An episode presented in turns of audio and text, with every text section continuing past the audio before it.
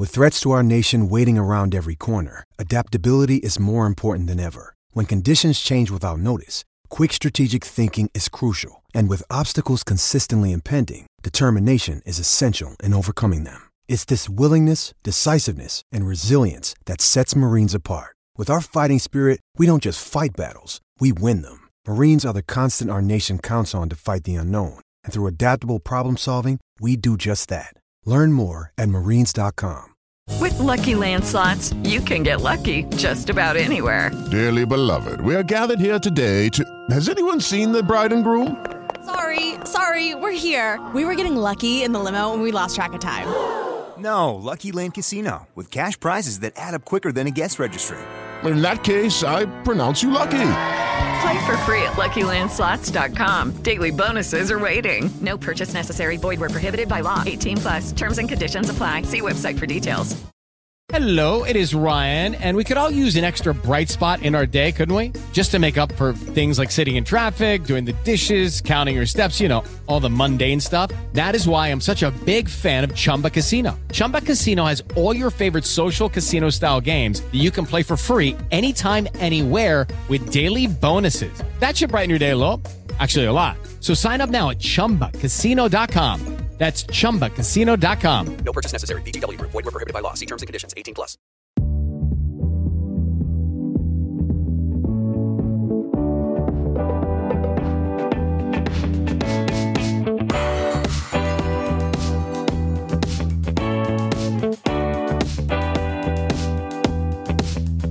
All right, listeners, I'm glad to be joined today on the eve of the Masters 1000 tournaments. I say tournaments with an S in Toronto and Montreal because those are the, the beginning of the Masters lead up for the U.S. Open Series into the U.S. Open in New York. I'm glad to be joined by Mike McIntyre, a Canadian tennis journalist. Love interacting with him on, on tennis Twitter and also the official co host of Matchpoint Canada, which is the official tennis podcast of Canada tennis. Canadian tennis, I should say, which is booming right now, and it makes perfect sense why we go back to these tournaments year after year after year. So I'm, I'm bringing you on to kind of figure out, and, and I guess we can start right there. What are some of the things that you look forward to at, with this magnificent tournament every year? Yeah, well, first of all, Myles, thanks for having me on. We've uh, connected for a long time on social media, so it's great to finally have this sort of face-to-face introduction and, and, and do this for, for each other. And I'm happy to come on and, and give you a Canadian perspective on what's going on up here. And I mean, for me, this started as as a kid, and this is what hooked me on tennis. Was back then it was called the Canadian Open. Mm-hmm. Actually, used to be sponsored by cigarette companies, if you can believe that, back in the day in the 1980s. And I went to this tournament as a kid, growing up in Montreal. I lived about a 15 minute drive away from Jarry Park, where the Montreal event was held, and it was a much smaller event back then. And the stadium didn't even have capacity for the players to practice on site, so they would come and practice at my local tennis courts, Wow. actually near my house and so I'd get to walk like literally two minutes from home and see like Boris Becker and Michael Chang and Jim Courier and those kind of players practicing right there on the courts that I had my tennis lessons on. So as a kid, how could you not be hooked by that? And and that's what drew me to the sport. And aside from coming to the sport as a kid, then I moved from Montreal to the Toronto area uh, late in my teenage years, and my dad and I would still go watch the tennis here together. And then I started covering the sport uh, back in 2008 and I would be a writer. My dad would come with me. He's a professional photographer, and he'd take the pictures. So it was like a continuation of our father father son bonding um, through the sport that we both loved. And uh, he did that with me for a number of years. Still enjoys it now, but from home. And uh, I'm still there now, in my 15th year covering the event. And for us here in Canada, this is our premier tournament of the year. Like you guys are so blessed in the U.S. to have not only a Grand Slam, but so many other tournaments: Miami, Indian Wells, you know, 500 level, 250 level tournaments as well.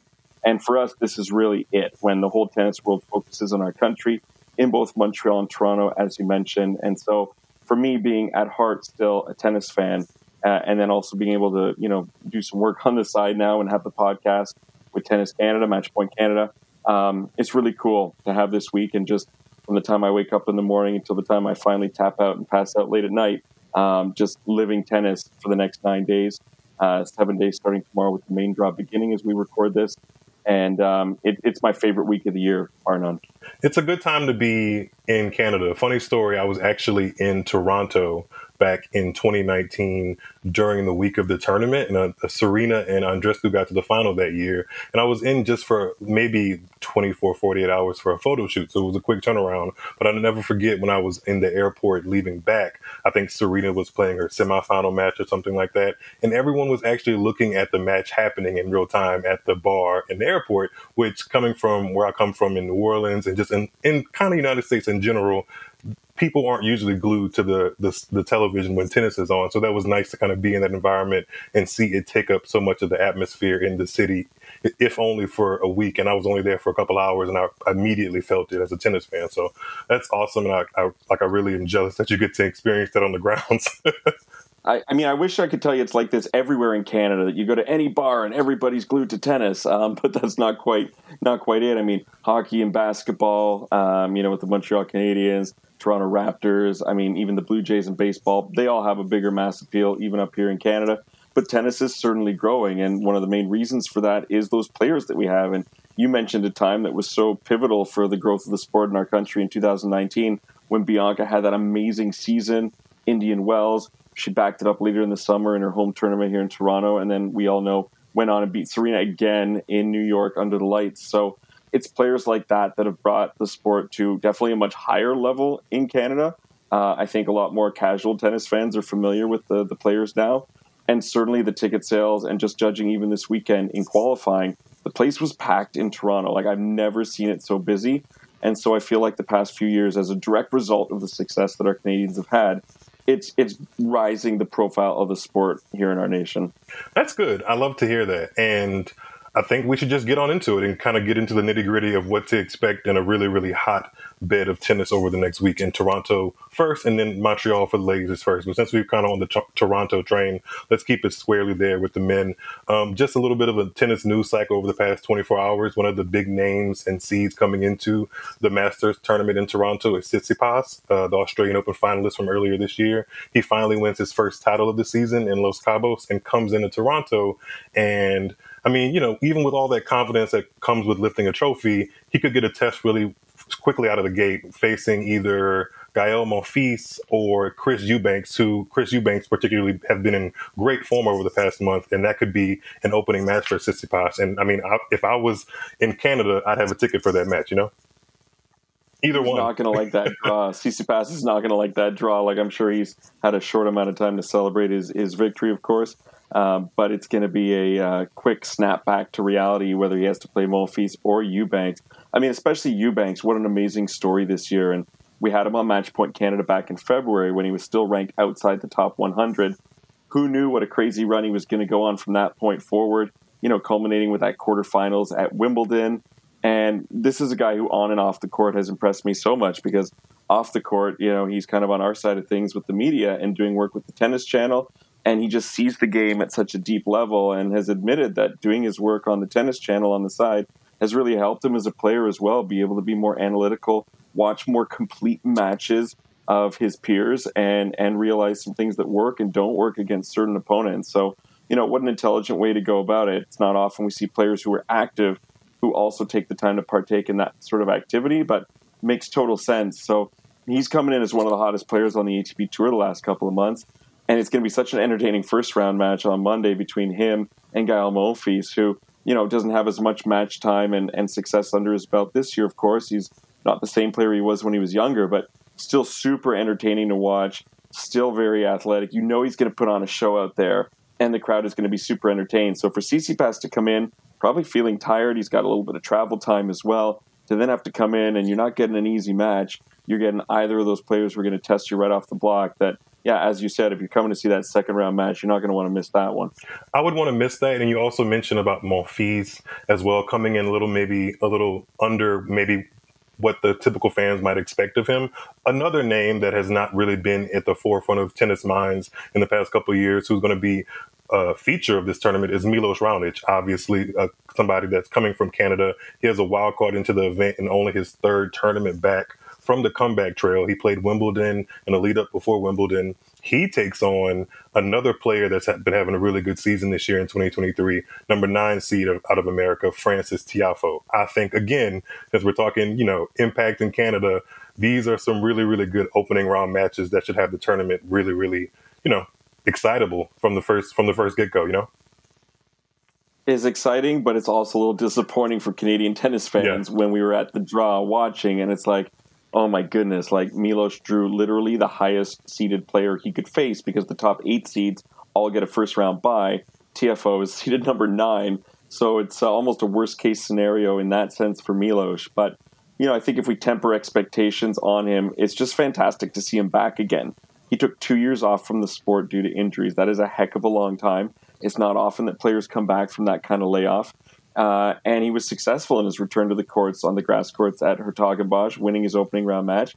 And then he won an opening round match at Wimbledon, too. So I think that was really good for his confidence. We spoke to him at length recently on Matchpoint Canada, and he detailed, you know, what he went through during those two years, having to shed 40 to 50 pounds to get back to playing shape, uh, which is an incredible amount of weight. Um, that his serve has never left him, that it's still there. And I, I can tell you, seen him practice this week with Jannik Sinner, Daniil Medvedev, and Andrei Rublev. Like he was testing himself against these top 10 guys, and he was looking really good and moving really well out there too. Now, how does that translate to an actual match in front of his home crowd, in front of his parents who haven't seen him play live and he said, over four years? You know, is he going to be able to block out those emotions? We'll have to wait and see. But even if Milos goes out in this opening round match, which, let's face it, should really happen against an opponent like Tiafoe, um, it's an important step back. He's planning on playing Cincinnati, the U.S. Open, and you know, knock on wood that he can stay healthy. Um, hoping to continue his professional career, which I think is really great news. Any rumblings that this might be one of the last tournaments, or is he fully immersed in a comeback? No, he's fully immersed in a comeback. The only thing is, and it's a big question mark, he really doesn't know how his body's going to respond. Mm. Even after his first tournament back on grass, his shoulder started to hurt him from all those serves. I mean, hadn't had to do that in such a long time, right? So it's kind of like an asterisk. Yeah, he's coming back, but who knows how long it's going to last. And, you know, I think it might be safe to say this could very well be the last time he plays in Toronto because even if he's able to sustain this comeback, the men only play in Toronto every two years. Mm-hmm. So is he going to be back here in two years' time when he's almost 35 years old? That's probably a, you know a big ask at this point in time.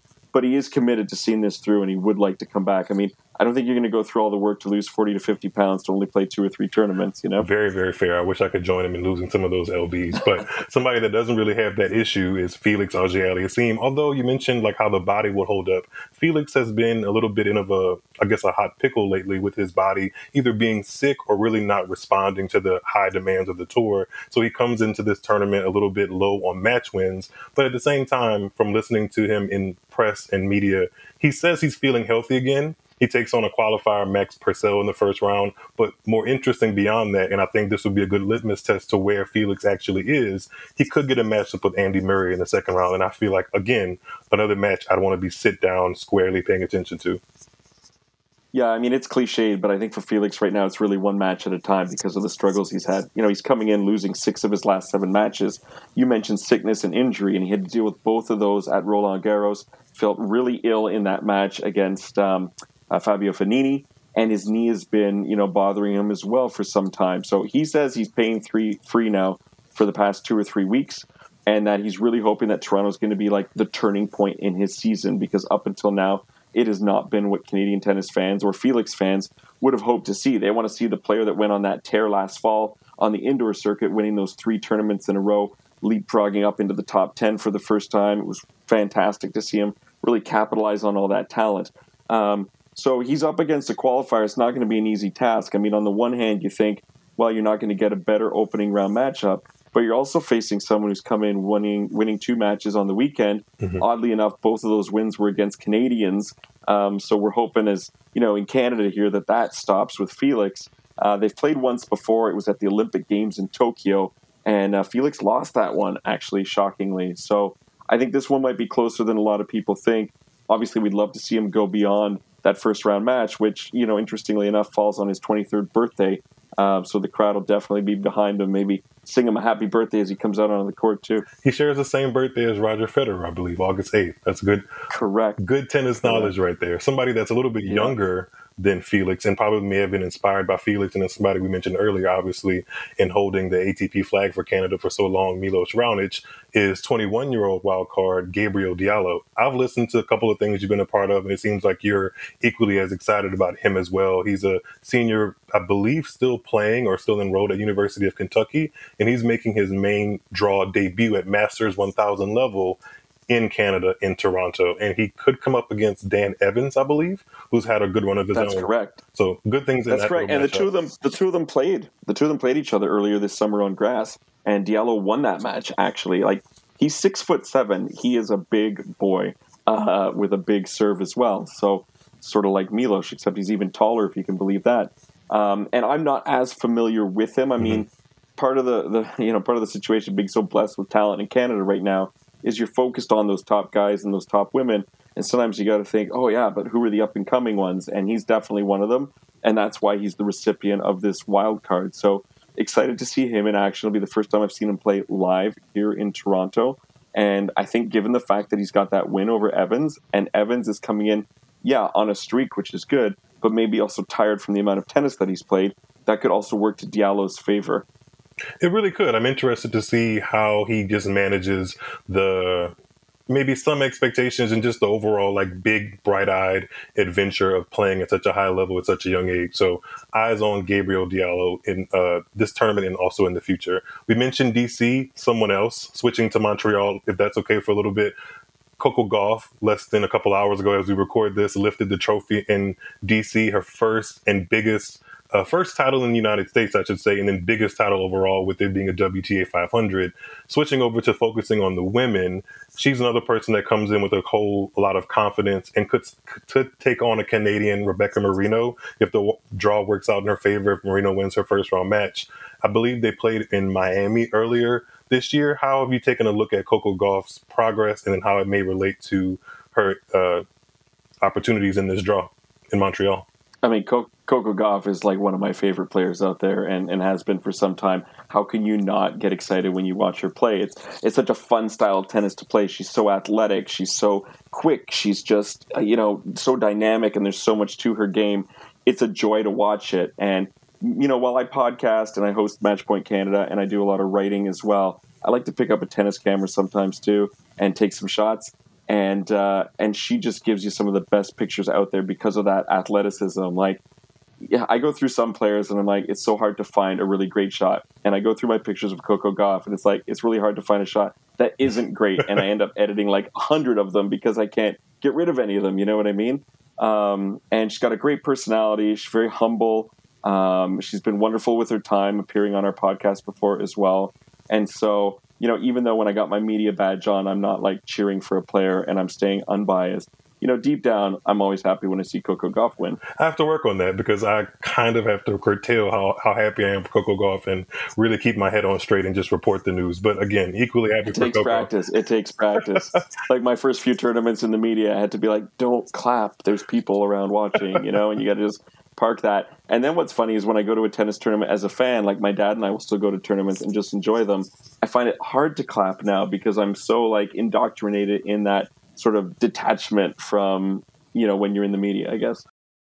Hey guys, if you're enjoying today's episode, please take a look at the episode description, support the growth of the show by grabbing a coffee from the link, and while you're at it, be sure to engage with Tuned Into Tennis on social networks. Twitter, Instagram, TikTok, and Facebook is where you can find us. Leave a review if you like what you're listening to so far, and let's get back to the show. Are you still clapping for another Canadian that I'm about to mention, Bianca Andreescu? Well, I'm clapping for all of them. You know what I mean? Inside, like I come on, like who doesn't want their home country players to do well and succeed? And you know, you've got such a wealth of talent in the United States, and you know, you look at the top 100. I don't know offhand how many women in the states are in the top one, but there's lots of them. And for us in Canada, you know, we've only got you know maybe two or three in the women's and two and three in the men's as well. So uh, definitely got to support all of them. But Um, sorry, did you just ask me about Bianca? Yeah, I, I, mean, you, you segued into it. I think somebody that is going to receive a lot of support in playing in Montreal, and then also somebody who kind of I feel like feeds off of that support is Bianca Andreescu. She is playing as a wild card, obviously a former U.S. Open champion, like we alluded to earlier in the show. She's taking on. Speaking of some of the depth you mentioned in just women's tennis as a whole, she's playing the Montreal champ from 2021 in the very first round, Camila Giorgi. Again, it seems like a, a theme here matches early on that I'm kind of going to want to keep my eyes on and see what the results are because it may be a spark for somebody to really go deep in the tournament.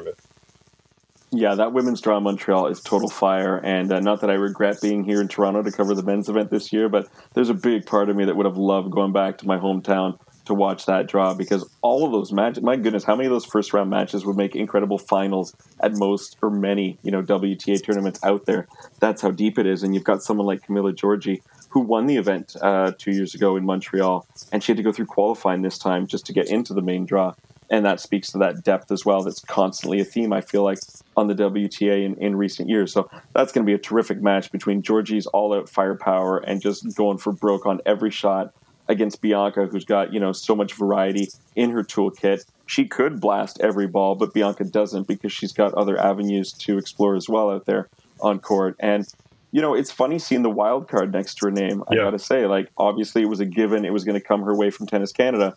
But it's just strange not seeing her to me in the top thirty or so on the WTA. And you know, partly it's been the injuries, which have been a recurring theme for her over the years. She took off the first half of last season, pretty much, um, for mental health reasons, and she was very open about that. And I think that should really be applauded too. That she's one of those players like Naomi Osaka who's you know willing to open up and share and say like hey i'm not okay to do this right now and so i'm going to take time to to get better again um, and what a great role model for you know not just young girls but just you know anyone out there really any of us could take you know lessons from that so she needs more more match reps more confidence and i think it's only a matter of time before she goes on a bit of a streak but she's got to get that ranking up otherwise she's going to be facing you know people like Ons Jabeur in the third mm. round of wimbledon and that's an awfully tough matchup for anyone so until she can get seated, the draws are going to be very difficult. You know, same with Leylah Fernandez. You can say the same thing for her as well.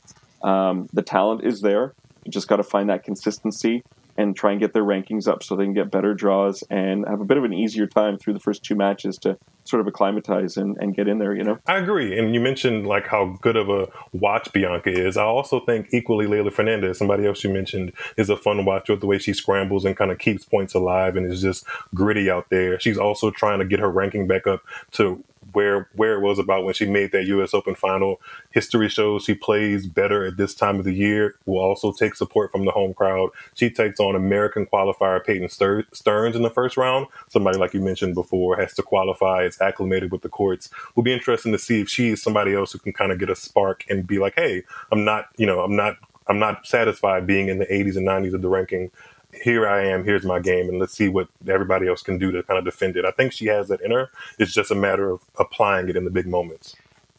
And I mean, let me tell you, neither of those players are satisfied with where their ranking is. Right. They're both going to be pissed when they see where they are right now, to be perfectly honest. Leylah Annie, it's funny. Like, I've been talking to her since she was 15 years old, a promising junior in Canada. And she was a lot quieter back then and, uh, and kind of um, reserved and and she's not like that on the court anymore. You know, when she won that first title in Mexico last year, something sort of like sparked in her. I feel like, and she was fist pumping yeah. and using the crowd to her advantage, and it's just so nice to see that you know development and confidence in in someone like that. And she knows how to use the crowd to her advantage, and you can bet that's going to happen in Montreal, which is her home city. Bianca's going to do the same, even though she's from Toronto. Both of them have that similar, you know, ability to fire themselves up and get the crowd behind them as well.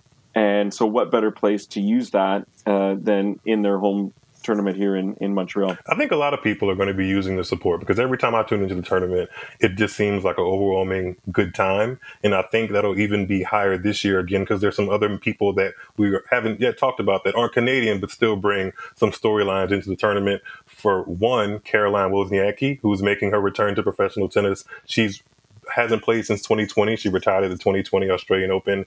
She's been doing some commentating for ESPN and obviously feels like she still has a good enough shot while she's in her mid 30s or early 30s to compete with some of these ladies she's watching. She's coming back off a of wild card. And also Venus Williams is playing her first match since Wimbledon. I think people are going to have their eyes on both of those players for sure. Yeah, and I mean, if we just start with Venus for a second here, I mean, 43 years old. My goodness, the fact that she's out, still out there competing, and she's not doing it for the money, and she's not even doing it for the ranking points. And she's doing it because she loves the sport, Right. and she wants to continue competing. And I say, let's keep giving Venus wild cards for as long as she wants to. I mean, look, the matches are competitive, and even though more of them end up in the loss column than the win column, they are competitive. And I think it's it's great for tournaments in terms of driving ticket sales. She's still a drawing card. Who wouldn't want to come out, maybe bring their kids? Hey, come see Venus Williams one last time. You know, she's got all those Grand Slam titles, the Mhm. story of her and Serena and everything they did, and, and the pioneers they were for, you know, black tennis players that wanted to also pick up a racket one day and saw them and, and felt like they could do that. And uh, so, I mean, on so many levels, let Venus do whatever she wants to do is my take. Here, here. Um, and so I'm happy happy to see her there again. And also nice to see Caroline Wozniacki back in the mix. And you know she's close friends with Serena.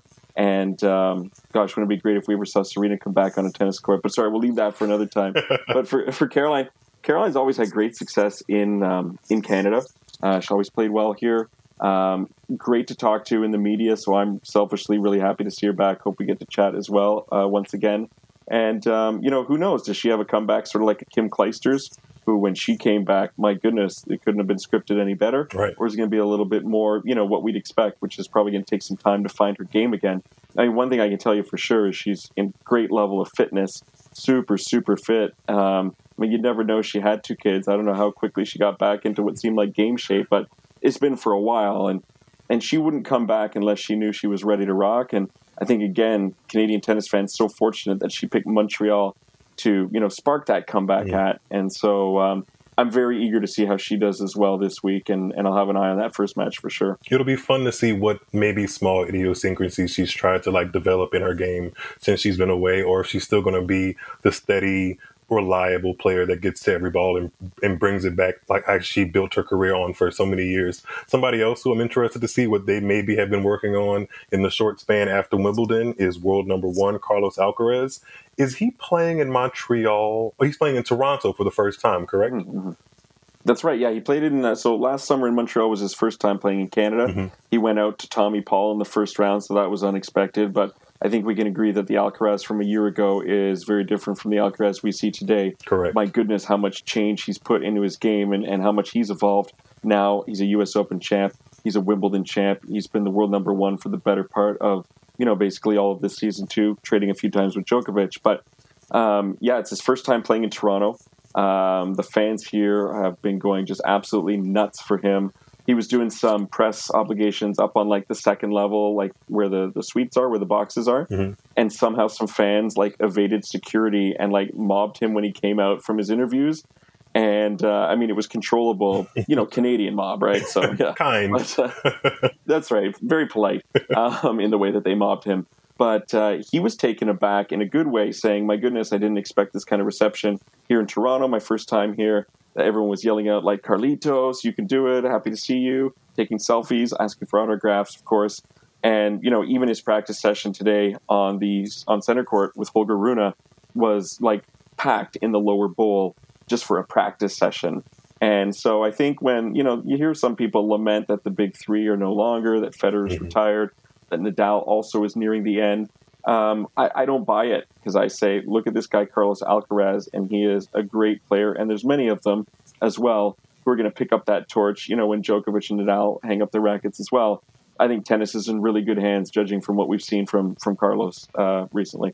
That's something. That's the trend I get from a lot of the conversations I'm having around tennis. Is that tennis feels like it's moving forward with some of the stars that we're getting that that are popping out week to week or tournament to tournament, and it feels like again the common thread throughout this whole conversation is that there's a ball of energy that's about to be exploded on two cities in Canada, Montreal and Toronto. So before we go, I just want to get your predictions. Maybe we haven't talked about some of the people that you're expecting to lift the trophy. Maybe we have, but who do you think is going to be lifting the trophy this weekend in Toronto? Let's start Toronto first. Shoot, I, you did mention that you were going to put me on the spot for this, and now I'm suddenly thinking about it for the first time. So uh, I'm going to say, okay, maybe Alcaraz needs a little bit of adjustment going from his Wimbledon win to coming back on the hard court. So maybe I'm not going to go with him because that would be like uh, the easy pick to go with the number one. Um, I mean, I'll give you a couple of names. Daniil Medvedev has looked really great in practice. He loves hard courts. He loves this time of the year. He won in Toronto two years ago when he was last here as well. And he's also, if I can plug it, an upcoming guest of ours on Matchpoint Canada this week. Fun. So um, he's been great in press. He's very detailed and articulate. He enjoys answering questions in press. Um, so, I mean, I would lean maybe towards him. And, uh, you know, maybe on the outside, Jannik Sinner, the seventh seed, seems very comfortable as well. And he's been hugely popular in practice times, too. He was on hand for the National Bank Open draw ceremony the other day, too. And uh, him and Darren Cahill have just been having so much fun in practice, like working hard, but having a great time, too. And he just seems to me like he's in a really good mind space right now and maybe ready to take that semifinal appearance from Wimbledon and, and go a little bit further. So th- that would be my one, two, I guess. Medvedev followed by Sinner for a little bit more of a. I mean, not an outrageous pick. He's still one of the top. Hey, seeds, I'd, but I'd watch the match. You know what I mean? Yeah, I'd watch those, I'd, and I'd be happy for either of them if they lift the trophy. What about the women in Montreal? What are you thinking? Ooh, boy. Uh, I mean, it's tough to, to go against Iga Swiatek, isn't it? Yeah. And, you know, she got a tough draw, but they've all got a tough draw because that women's draw is, is so deep. But, I mean, I said I wouldn't go with the number one in the men's draw, but Swiatek, it's really hard to go against her. I'd like to say Coco Gauff, but I just wonder with the amount of time she's just spent on court in D.C. and the fact that she's also entered in doubles as well with Jessica Pegula, if it's maybe just a little bit too much tennis in a short amount of time. And I'm not saying that players ever go out there and purposely like lose a match, but when you got to think you got Cincinnati coming up next, and then the U.S. Open, which is what you want to peak for. I just don't know if it makes sense for Coco Gauff to come out and go at like 110 percent here. Um, so I, I don't think I'll, I'll pick her, um, although otherwise I would have loved to. Um, so I think Swiatek really, honestly, you know, she always wants to go out there and, and she's got something to prove and, and she wants to be the best. And, you know, who was it earlier this year? I think Barbara who said, like, to beat Swiatek, you got to be willing to suffer. And uh, I wonder how many people are going to be willing to suffer, you know, on some of those hot days and nights in, in Montreal here. So, uh, yeah, I'm going to go with Iga. I'm not sure about suffering with this player I have in mind, but I do think she's hungry. And I was thinking of Sabalenka. Sabalenka, she's she's done amazing this season, but her last couple of big matches haven't really gone her way in the semis of the French and the semis of Wimbledon. And I think she's eager to kind of, you know, really detract from all of that and put her hands on some big trophies. And I think the quickness, if the play, if the courts are playing quickly, will add to all of that. So I wouldn't be surprised if she's in the final weekend, you know, swinging and doing her thing like she normally does. Yeah, it's a good pick too. I mean, we've been talking Sabalenka up even before her, you know, triumph at uh, the Grand Slam level this year for years, saying it's only a matter of time before that game translate on hard courts. I mean, the serve, the forehand, the aggressiveness. So, yeah, solid pick as well. I mean, maybe we'll get both number one and two there. You never know what you're going to get this time of year because they're transitioning many of them from grass. Some of them haven't played hard court events yet. Uh, look at we had Pablo Carreño Busta as the Canadian champion last year. Uh, like I said, Camila Giorgi the year before in Montreal. So sometimes you get players, you know, who take advantage of the fact that some of the big names aren't quite ready. So who knows what we'll get? But I'm super stoked to see how it unfolds. And um, Myles, thank you so much for having me on. I really appreciate it, and it's, it's super fun chatting some tennis with you today. Thank you for taking the time out of your busy schedule. I know it's crazy in Toronto this time, especially this week with the tournament. So I definitely appreciate you giving our listeners some insight and sharing your thoughts and wisdom with us as well. So, uh, but before you leave, let us know where we can follow you on social networks. Uh, sure. So on Twitter or whatever it's called now, uh, I'm at McIntyre at McIntyre Tennis. Same on Instagram at McIntyre Tennis, and our podcast at Matchpoint Can on Twitter, at Matchpoint Canada on Instagram, and you can find it anywhere you like to get your podcast. Come check out our interview with Daniil Medvedev this week. It's it's a good one. I'm a listener, very valued listener. So if you're listening to this, go over to Matchpoint Canada and give Mike a listen as well. Thanks again, Mike. Thanks, Myles.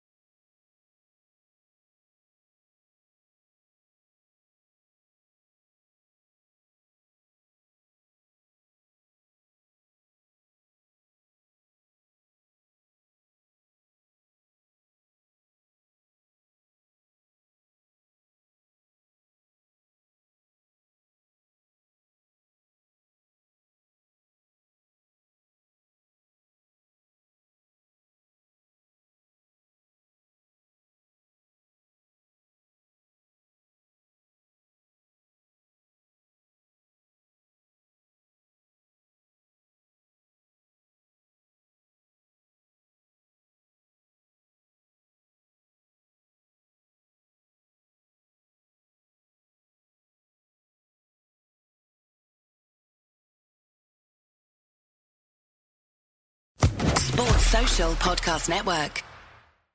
With Lucky Land slots, you can get lucky just about anywhere. Dearly beloved, we are gathered here today to. Has anyone seen the bride and groom? Sorry, sorry, we're here. We were getting lucky in the limo and we lost track of time. No, Lucky Land Casino, with cash prizes that add up quicker than a guest registry. In that case, I pronounce you lucky. Play for free at LuckyLandSlots.com. Daily bonuses are waiting. No purchase necessary. Void where prohibited by law. 18 plus. Terms and conditions apply. See website for details.